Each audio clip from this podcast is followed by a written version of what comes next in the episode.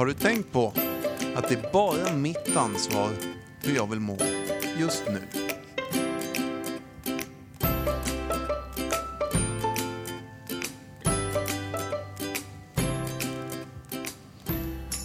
Ja men tjena Jesper! Hej Freddy!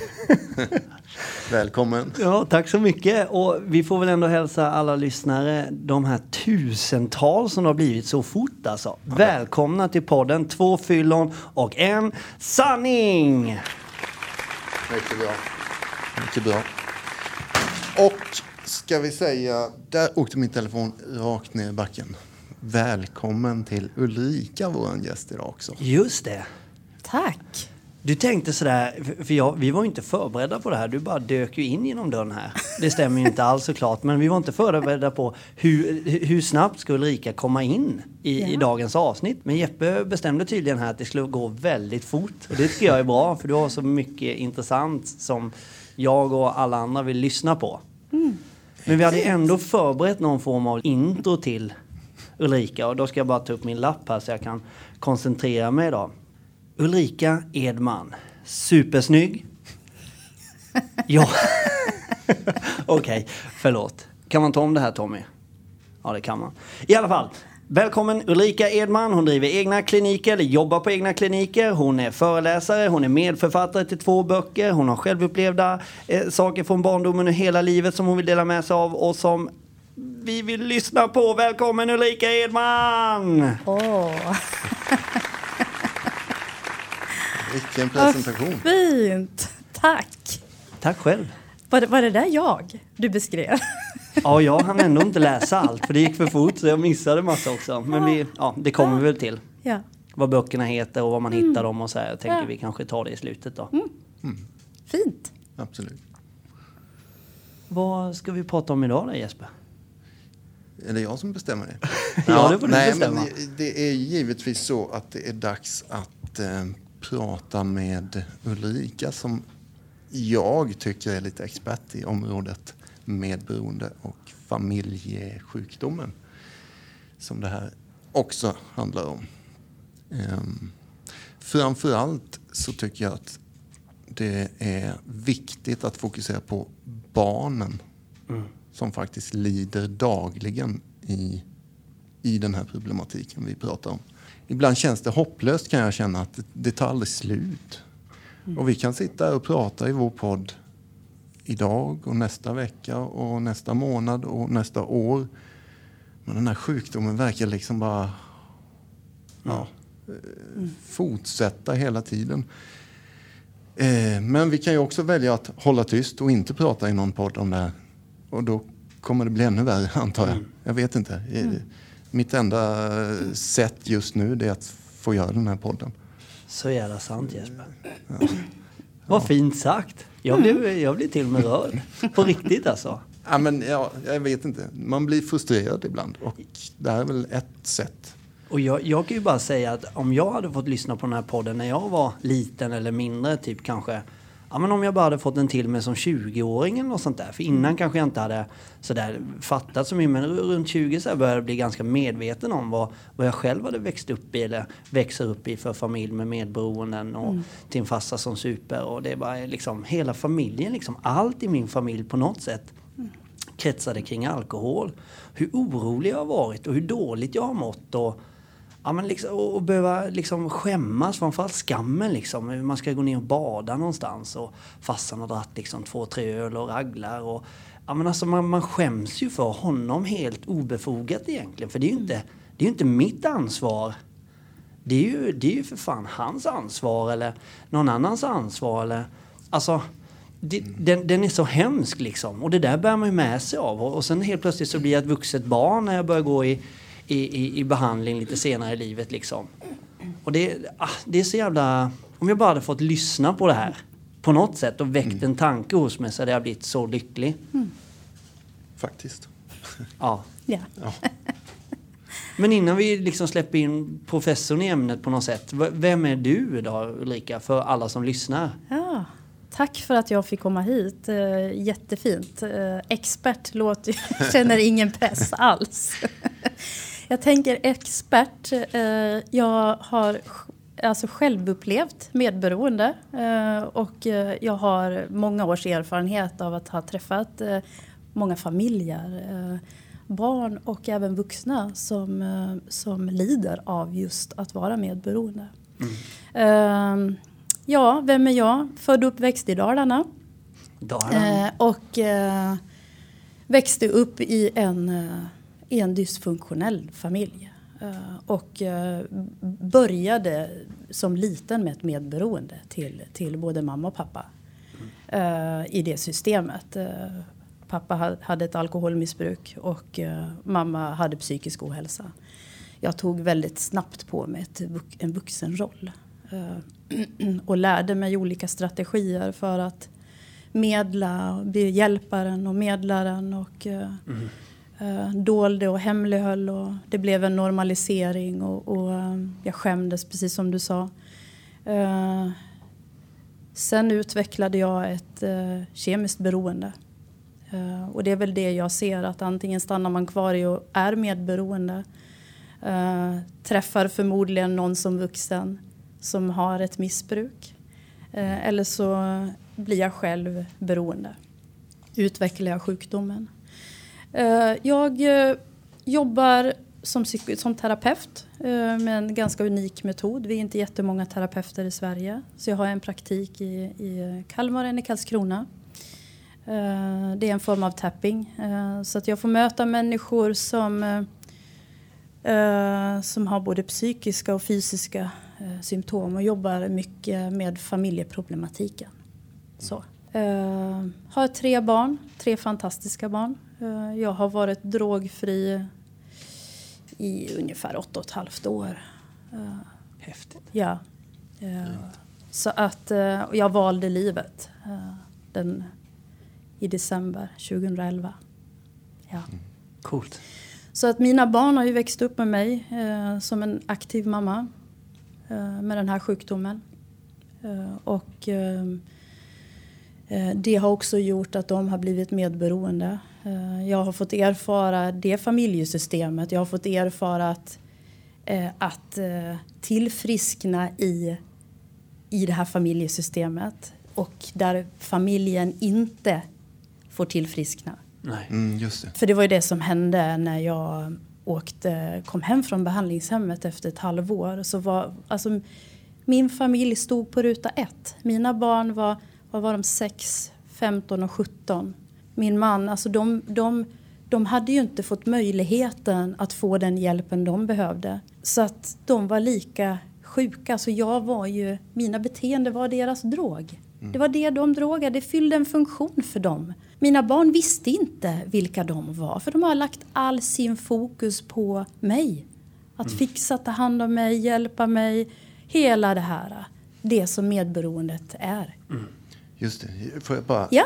Eh, jag tycker det är viktigt så. Jag vet inte om vi har nämnt det i något avsnitt. Jag har nog velat det många gånger. Men just begreppet medberoende tycker jag är ofta väldigt missförstått.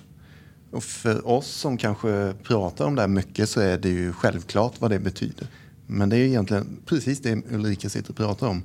Alltså ett medberoende är ju ett beroende av att hjälpa den sjuka missbrukaren, så skulle man kunna säga. En del missuppfattar det. Jag har pratat med folk som missuppfattar det och tror att man lever med en missbrukare och då blir man medberoende, alltså att man drogar ihop och, och ja, men att man tar samma drog och det. Men så är det ju inte alltså. Nej. Ett medberoende är en annan drog. Ja. Drogen att hjälpa. ja.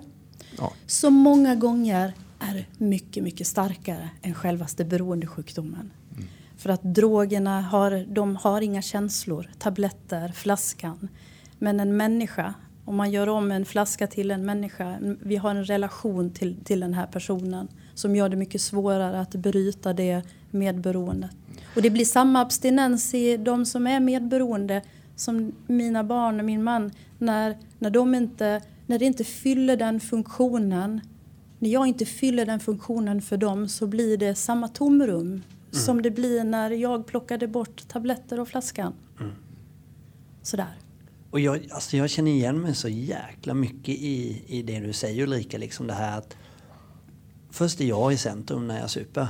Då Mm. får jag som jag vill eller jag ser till att få som jag vill. Egot, jag, ja. egot. Ja. Jag manipulerar och jag ser till att Ja. vi umgås med de här för de dricker. Och, ja, men du vet, man, man liksom studerar ut hela ens familjs liv. Bara jag, jag, jag.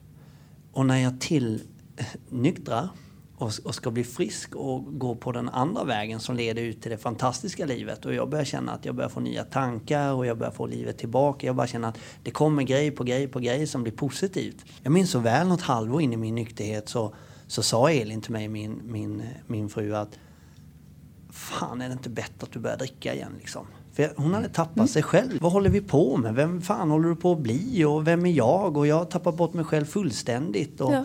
Vi jobbade mycket med, med, eh, med min dotter då som egentligen har tagit mest illa vid sig i sitt beteende eh, för mitt drickande då. Med det här observanta, hela tiden veta vad jag gör och vad gör vi och sådär orolig så. De hade ju inte kommit någonstans. Och då satte vi in, då pratade jag med, med min terapeut då, att vi måste sätta in en, en, en, en behandling även på Elin. Ja. Gruppbehandling och så Ja. vidare för medberoende så att Just hon det. börjar samma resa. Och då i alla fall, vi bara säga det, då fick vi hem ett papper. Ja. Och så här, det jag hade jobbat med, det, det var precis samma steg Ja. som hon typ Ja. skulle följa. Och, och första steget för henne var samma steg för mig i tolvstegsprogrammet. Du är lika sjuk som jag. Ja. ja you bet. Jag bara ville säga att jag känner igen mig. Ja. Får jag också bara flika in? Ulrika ska ska få ordet snart. gå in lite här också. Jag måste få synas lite. Det är klart. Nej, men, eh, Välkommen in. Tack, tack, tack. precis. Eh, det här vet jag också att jag redde lite i något avsnitt sen, för något avsnitt sen. Att eh, just det du nämner där, att första steget i Alanon som det heter, tolvstegsprogrammet där och första steget i AA eller NA eller sådär.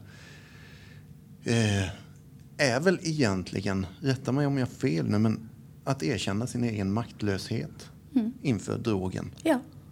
på vardera sätt då. Ja. Eh, erkänna mig maktlös inför alkoholisten eller Ja. den beroende. Att jag kan inte rädda den här.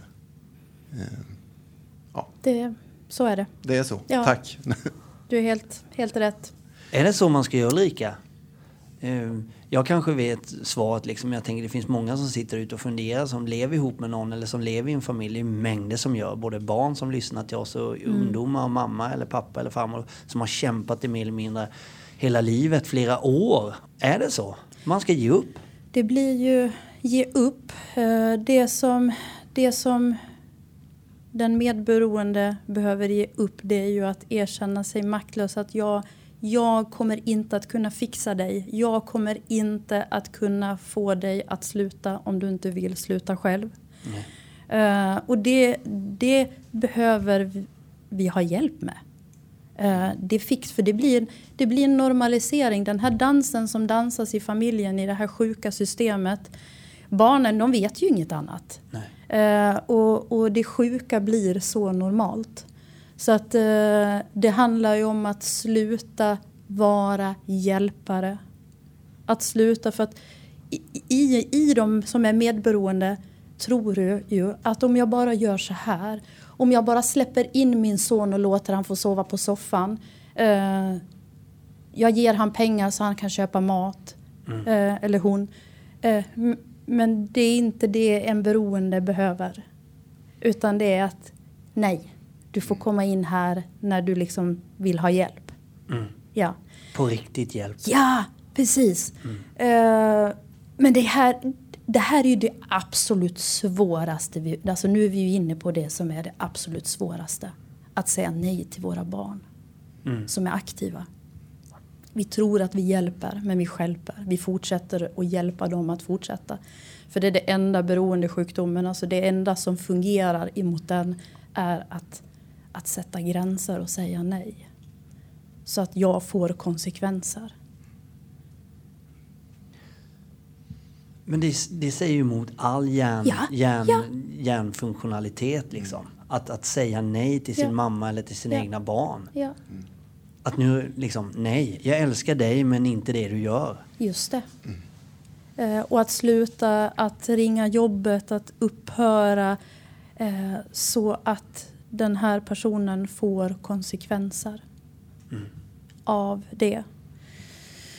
Eh, vilket är svårt. Eh, det här behöver vi ha hjälp. Alltså de som är medberoende och det som hände som...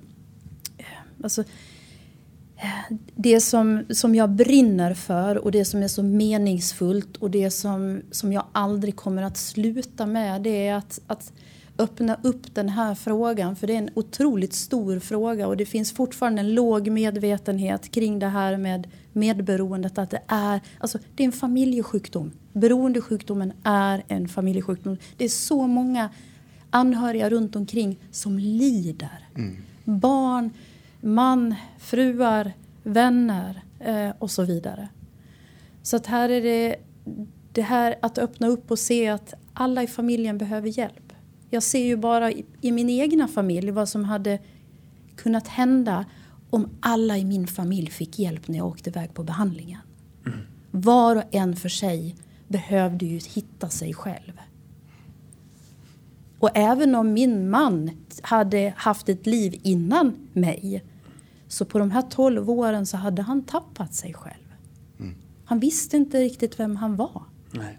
För att han har lagt allt fokus på det. Och det händer ju inte på en, över en natt. Utan det är små, små, små, mm. små förändringar. Där den här, den här sjukdomen formar om hela systemet i familjen. Mm. Så att man börjar dansa en annan dans. Mm. Ja. Ja, det är mycket man vill ja, säga. Ja, ja, Så det, det, det finns hopp och det finns och det går ju att, alltså det, det är det som är så fantastiskt. Det är det som gör det här så meningsfullt för mig att jobba med. Att jag träffar familjer. Eh, de reparerar, de tillfrisknar tillsammans. De tillfrisknar var och en för sig. Och var och en får gå och, och, på sin behandling och, och, med det de behöver. Vare sig det är hobbys, fritidsintressen, vad är fint och fult, vad är rätt och fel. Mm. För barnen som växer upp i det här vet inte det. Mm. En annan tanke som bara slår mig nu också, det är lite det Fredde var inne på också i början där att när, och du med Ulrika, när missbrukaren kommer hem från behandlingshemmet och är färdig då efter någon månad eller ett år eller vad den har varit inne. En bit eh, på väg. Ja, ja men precis. Eh, I mångas, eh, förlåt uttryck, okunniga öron eller ögon så kanske man tänker då att ja, men nu är missbrukaren frisk. Ja. Nu är den färdigbehandlad och det. Men det är det som är så... Alltså det här jobbet måste fortsätta varje dag. Det, jag brukar jämföra behandlingshemmet med skolbänken. Liksom. Då går du i skolan. Sen kanske du går på några möten när du kommer hem därifrån och det är praktikplatsen. Sen ute på gatan eller inne i ditt eget hus eller lägenhet, där är jobbet. Mm.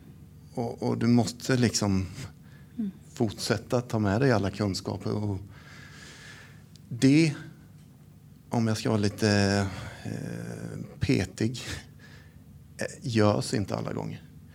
Utan det är väldigt många missbrukare som nyktrar till, skruvar på den här korken på flaskan eller stoppar undan tabletterna och sen, sen bara håller sig nykter och är en tickande bomb egentligen.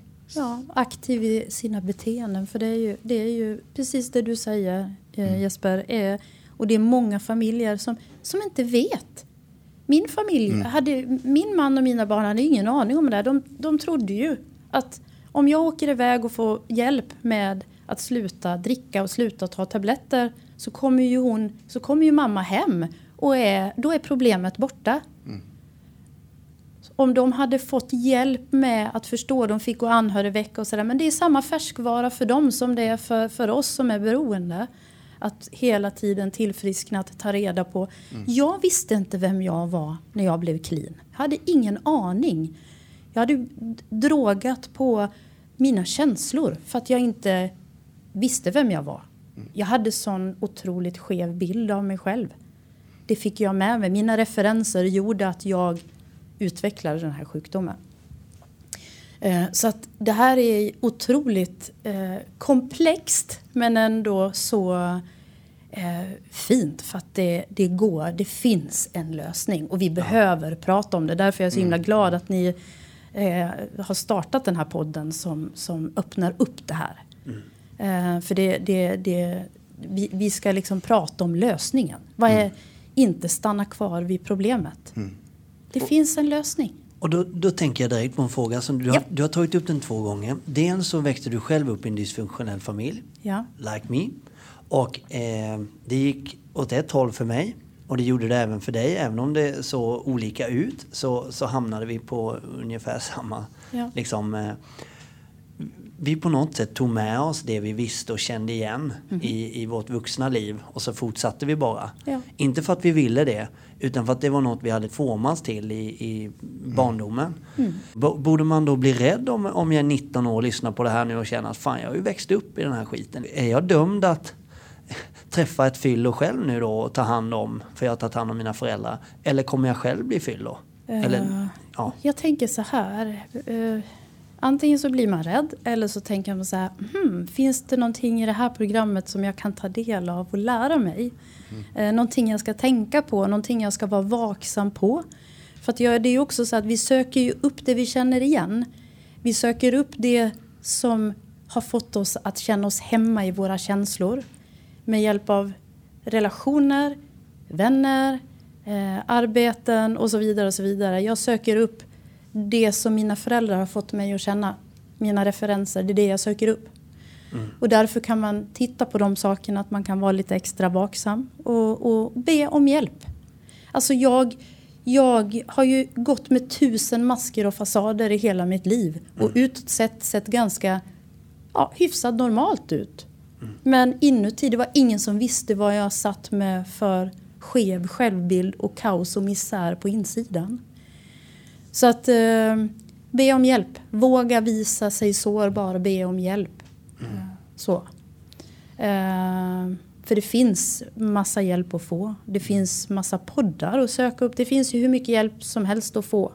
Allanon och så vidare. Att våga prata om det. Det är samma sak för oss beroende. Dela för att hela. Att, att prata om så här känner jag. För att en medberoende har precis som en beroende lärt sig att jag ska inte prata om hur jag känner. Nej. Nej, jag ska dölja det. Det, det, det här fixar jag själv. Sådär. Ja. Men jag kan säga att det har inte funkat för mig. Lösningen finns inte i mitt huvud. Den har aldrig gjort. Så. Och jag, jag kom på mig själv mot slutet där, sista kanske, ja det var, det var sista halvåret när det var riktigt illa. Ja. Då, då i, mina, i, mina, i, i mina fulla stunder, när jag ändå tänkte lite nyktert då, om man kan göra det. Då, då tänkte jag och kom på mig själv att jag ofta sa mot slutet att det här stannar mellan oss. Det, alltså jag började köra med familjehemlighetssnacket. Jag har alltid tänkt att vi har ingenting att dölja. Vi är ju reko, vi sköter oss, vi, vi gör massa bra saker så vi har ingenting att skämmas för. Och Skäms fan aldrig för er själva unga. Aldrig, ta ingen skit, skäms inte för er. Liksom, På ett ödmjukt sätt. Men då började jag köra med familjehemligheterna liksom. Ja. Och det störde mig lite att jag, att jag hade börjat ta upp det. Det här stannar här, det som händer nu det pratar vi inte om. Nej.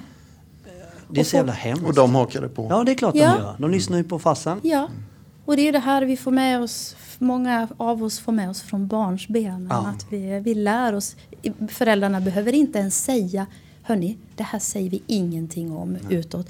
Vi, föräldrar behöver inte ens säga det för barnen lär sig det. De känner det på sig. Ja, de att vet. det här ska inte vi prata om, det här skäms. Jag, jag, bär, jag bär mina föräldrars skam och skuld. Som inte ens är mitt. Nej precis. Ja. Shit alltså. Mm. Ja, det är... Ja. Ja, då går vi vidare till reklam. Det måste gråta en skvätt. Nej, Nej, men det, ja, det är tunga bitar när Ja, man det. eh, smakar på det. Liksom. Och det är det, det är det vi gör. Det är det vi vill göra med det här. Vi måste prata om det obekväma samtalsämnena. verkligen. Och att våga välja mig, att våga stå upp för mig. Det är superviktigt som barn, som man, som fru. Att våga. Men hur ska jag kunna våga stå upp för mig när jag inte ens vet vem jag är? Nej. Eh, och eh, att, att verkligen säga ja till mig. För det är ju när vi är medberoende och börjar våga säga nej. Vi känner oss taskiga, vi, eh, vi får dåligt samvete, vi vill gottgöra. Eh, för att vi inte är vana att säga nej.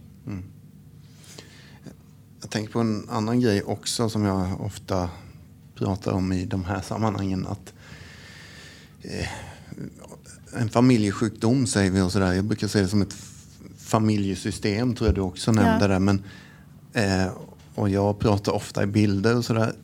Jag ser som kugghjul. Och när ett av kugghjulen plötsligt stannar upp, alltså då oftast missbrukaren som åker iväg på ett behandlingshem och sen börjar snurra åt andra hållet, och ett tillfrisknande håll. Men familjen fortsätter att snurra åt det sjuka hållet för de har ju inte fått någon behandling då, oftast. Då blir det ju krasch i maskineriet liksom. Eh, Det blir obalans. Ja, och det är det som är så härligt att höra tycker jag, att du faktiskt jobbar med exakt det, att ta hand om hela familjen. Inte bara den där som alltid får spotlighten på sig. Nej. När han är full eller när han är nykter. Ja, nu ska pappa eller mamma eller son eller dotter gå på möte och det måste vi fixa så att han får möjlighet till det. Jag pratar han-form för att jag är kille antar jag. Men åh, vad trött jag är på det. Att det alltid är så. Och sen, det är det jag vill eh, poängtera i att de medberoende får hjälp, den hjälp de behöver, behandling och alltihop, gör ju att de också får kunskap att se när missbrukaren kommer hem från en behandling. Då kan de ganska snabbt avgöra om han pratar sanning eller inte. Eller hon. För att en, en nykter missbrukare kan också ljuga. Det är inte bara en full som gör det. Eh, det beror på hur mycket man jobbar med sig själv. Liksom. Och det tror, jag, det tror jag inte man uppmärksammar som medberoende om man inte har fått den här hjälpen. Nej, det är, och, och, precis. Och, och, och i det här så är, finns det en viktig, viktig jätteviktig eh, ett, en, en karaktärsdefekt som ofta det är kontroll. Att vi ska, ju, vi ska ha kontroll. Vi är misstänksamma, vi kontrollerar så att det inte finns någonting. Vi lär oss de här spröten är ju både fram och bak. Liksom. Vi kan ju se på en blick, vi kan känna i handtaget när vi kommer in hur stämningen är och så vidare. Att någonstans eh, jobba med de bitarna. Att vad är mitt och vad är ditt? Vad är mitt ansvar? Var slutar mitt ansvar? Mm. Och släppa taget om det och lämna över ansvaret. Liksom, det här är ditt. Eh, och det här är mitt. Och att börja tillfriskna var och en för sig. Precis. För jag kan inte tillfriskna åt dig och, och inte tvärtom. Eh, utan var och en måste göra, göra jobbet. Och sen börjar familjen tillfriskna tillsammans. Det, det, jag har flera sådana eh, fantastiska exempel eh, som, som gör att jag vet att det här fungerar. Så jävla underbart. Ja, Det finns magi liksom att Ja. hämta om, man, om alla...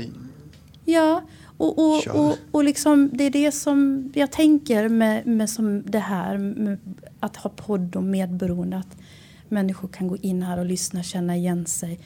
Det är mycket mod i det här. Mm. Eh, mycket mod att våga göra den här förändringen, att ta det här steget.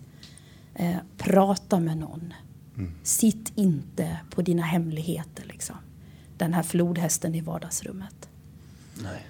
Flodhäst i Ja, vardagsrummet. precis. Jättebra liknelse. Ja. Du sa till mig någon gång i början när jag ringde dig Jeppe så sa du att eh, liksom du, du sa inte så här en sak ska du ha klart för dig pojkjävel. Utan du sa du måste ändå förstå eller du måste ändå veta att det är inte på parkbänkarna i stan de flesta alkoholisterna sitter utan de flesta parkbänkarna har du hemma framför TV i vardagsrummet. Och det är ju så jävla sant Ja. liksom. Just det. Och den, Och du- enda, och den ja. enda skillnaden på just en bänkradsalkoholist och en radhusalkoholist, det är en enda sak. Det är att bänkradsalkoholisterna har inga, inga medberoende runt omkring sig. Vilket radhusalkoholisterna har. Nej. Eh, Det är den enda skillnaden. De har samma sjukdom. Och det, är- det är många som inte vet, som tror att det är olika. Jajamän. Och det här är så skönt. Det här har jag velat säga i, jag vet inte, så många år. Men jag har aldrig fått ur med det. Jag, jag glöm, glömmer bort den. Förlåt att jag tog den. Nej, nej, men jag vill... 1-0 till Ulrika. eh, Du gav mig en sån här språngbräda. Nu tänker jag säga de orden som har legat på mina läppar. Ja. Kan vi för en gångs skull, svenska folket och hela världen som lyssnar, fatta att alkoholism eller en alkoholist handlar inte om hur många jävla helrör du kan dra i dig Eller, snälla, det är så barnslig syn på det här begreppet eller den här sjukdomen. Att tro att det är någon rock'n'roll-stjärna vi pratar om som ska supa whiskyflaska efter whiskyflaska. Det här handlar om helt vanliga människor som lider av den här sjukdomen. Som kanske inte alls dricker något helrör. Det kanske bara dricks vin. Eller det kanske bara, bara dricks folköl. Mm. Det behöver inte handla om sprit överhuvudtaget.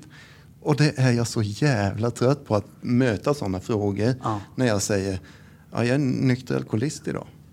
Ja, vadå, hur mycket drack du egentligen? Ja.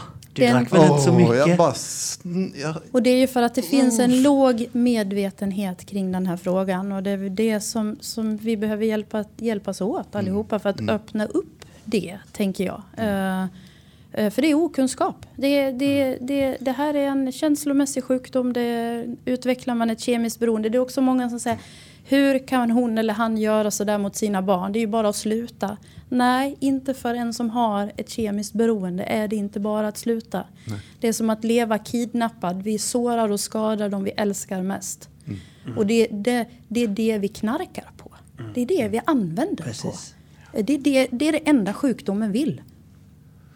Det är liksom verkligen hönan och ägget. Ja. Alltså, men men då, då tänker jag så här då. Att om, om jag är mamma nu och så, så lyssnar jag på det här och så sitter jag och tänker. Eller, så här, jag kan ju bara kolla i min närhet. Jag behöver inte nämna namn eller mer gå in på det. Men jag kan nämna i min närhet. Så ser man då liksom kanske vissa på längre håll eller närmare håll som kanske har kämpat mer eller mindre sedan ungarna var små. I en dysfunktionell familj med en pappa som dricker alldeles för mycket. Kanske har mamman gjort det för att ja men fasiken, jag vill hålla ihop familjen för barnen. Men egentligen så har hon ju skadat genom att göra valet och vara kvar. Då. Naturligtvis är hon medberoende själv. Men hon har ju också faktiskt på ett sätt skadat barnen då ju. Genom att vara kvar och inte rycka dem ifrån den dysfunktionella familjen. Hur, hur ska man göra? Eller finns det något liksom... Det första är ju att, att, eh, att, att säga till dem att det, det här är inget misslyckande. Alltså, det, det, här, det här är en oförmåga, de som lever i det här. För det, blir, det sjuka blir normalt. Det spelar ingen roll om det är ett missbruk eller våld. Eh, så är det samma sak. Det, det, blir en normalisering i familjen. Mm. Eh, så det, när man lever i det så är det svårt att ta sig därifrån. För det är normalt. Där behöver man hjälp ifrån oss, alla vi tillsammans. Mm. Som slutar har skygglappar på oss, vågar agera, vågar ställa frågan. Mm.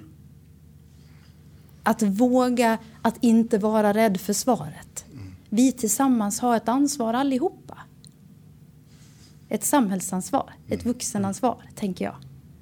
Ja men absolut. Ja, eh, så att, eh, men det är banne med lättare sagt än gjort. Ja, det, det är det, så svårt. Ja.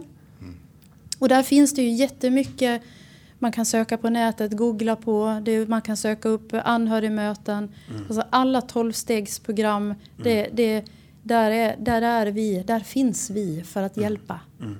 Människor man träffar som är likasinnade, som, där jag kan känna igen mig.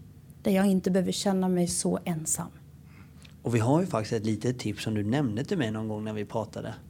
Eh, om man vill träffa så många medberoende människor som möjligt på, på kort tid ja. så finns det en plats man kan gå till där man normalt sett vårdar personen för andra saker. Du nämnde någonting om att, eller var det du? Det kanske jag har drömt. Men du sa, du sa, nu frågar jag först om det var du och så sa du sa. Nej men alltså på ett sjukhus, alltså ofta inom vården och så vidare så jobbar väldigt många att ta hand om och vårda ja. och så ja. Och de har någon form av liksom... Ja. Eh, var, det var du? Ja. Förklara det. Man be, man, det, det ja men man behöver ju inte det, det, behöver ju inte handla om att det är någon som har ett beroende som jag är medberoende till. Utan Nej. medberoende kan ju finnas, det kan vara en familj där ett av syskonen är handikappad.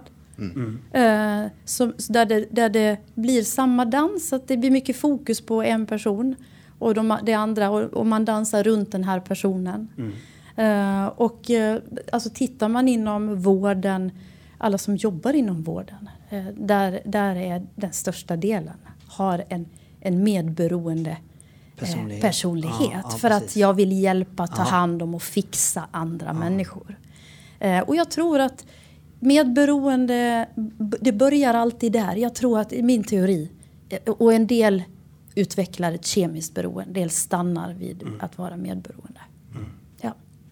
Coolt.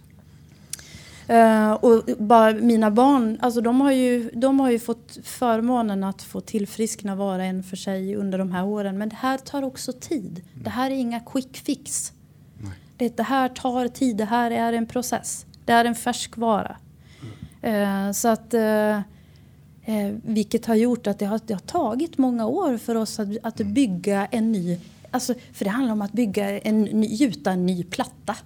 För jag tog ju med mig mitt system till min egna familj. Jag kopierade hela det systemet. Fast jag visste att är det någonting jag vet så vet jag hur jag inte vill att mina barn ska växa upp. Och så växte de upp så. Ja. För att jag kopierade det. Och det var jättemycket skam i det. Men att kunna gjuta en ny platta eh, och börja bygga rum och stommar och tak och alltihopa sådär. Det har liksom vi gjort tillsammans. Mm. För att alla har valt liksom att tillfriskna. Ja! Så jävla häftigt. Så nu har vi börjat inreda rummen. Ja men nu är det så... Shit. Ja, det är Ja. jättefint. Har ni bestämt Men- tapeterna? Ja, absolut. Det har ni. Ja. Vad härligt. Ja. Så det, här, det här gör sig inte självt. Det är ett hårt arbete. Men det är värt det tusen gånger om. Och jag säger till alla där ute. Mm. Sitt inte med de här hemligheterna. Jävlar vad bra. Jag tänkte innan vi ska avrunda, för klockan går så himla fort, så du har ju skrivit, eller medförfattare va? Ja, det är, min, det är min historia. Jag har en författare som har skrivit böckerna åt mig. Ja. Eh, och den första boken kom ut för vad är det, 19 år sedan, den tusende gången. Den handlar egentligen om konsekvenserna av min uppväxt. Vad det fick för konsekvenser. Hur jag tog mina referenser med mig och hur det påverkade mig på olika sätt. Och jag har levt ett otroligt destruktivt liv eh, på olika sätt. Och sen den andra boken heter Ulrikas sista strid. Den handlar om eh, min sista graviditet. Där jag i kroppen eh, återupplevde de trauman som jag var med om som barn. Ja. Det får nästan bli ett eget poddavsnitt känner jag. Jag blir sugen på att Mm. de mörsa finns- med frågor mer. Ja. Var finns de Ja, de någonstans? finns, Jag- de, de finns som ljudböcker på alla sajter som, som finns. Så att, eh, vill man gå in och, och ta del av det så jättefint.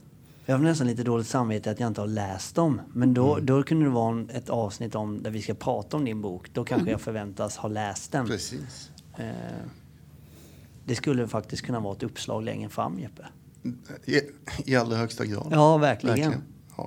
Men är det någonting mer? Jag, jag kan tänka mig att det kanske sitter många eh, där hemma och, eller ute och går eller joggar eller på jobbet som lyssnar på det här som vill liksom kanske komma i kontakt med dig på något sätt. Mm. Hur, hur gör man då? Jag har fått en, en, en eh, eller jag har en mailadress liksom. Eller Ja. hur, hur vill du bli kontaktad? Ja, mailadress går jättebra. Det går att skriva till mig på, på mejla mig på min mailadress. Eh, Så svarar jag i den mån jag hinner. Och din mailadress och sådär kommer vi lägga ut på sociala medier Ja. och Instagram och Facebook och sådär där Ja. ni hittar oss liksom. Ja. Men annars är det edman.ulrika snabel-a Ja, gmail.com. ja. Coolt. Mm. Så ni är så välkomna att ställa frågor och eh, så ska jag svara i den mån jag, jag kan. Vad häftigt. Ja, och det finns inga dumma frågor. Det är skönt. I Ja. alla fall för mig. Så är det. Så är det. Och det jag har lärt mig är att jag kan inte ta hand om alla eftersom jag har tillfrisknat från mitt medberoende. Ja, just det. Ja, så att, så att det, det, det betyder inte att jag inte lyssnar. Eh, Jag kan slussa vidare, jag kan lyssna, jag kan svara Mm. på frågor. Och eh, vill man komma till mig i behandling så hör man av sig. Eller vill veta mer information om det. Jädrar vilka erbjudanden. De hade jag nappat på om jag hade suttit hemma och lyssnat nu. Precis. Ja men vad, Så fint. vad trevligt. Vi börjar vara färdiga va Jesper? Jag tror det. Ja, jag tänker så här, tänk, alltså, det, handlar, det här handlar ju inte om att vi ska hjälpa alla. Nej. Utan det räcker med att vi vet att vi kan hjälpa någon. Mm. Att jag kan ge någonting till någon. Och det är jag helt övertygad om att vi har gjort i, idag tillsammans. 100 Tack vare er.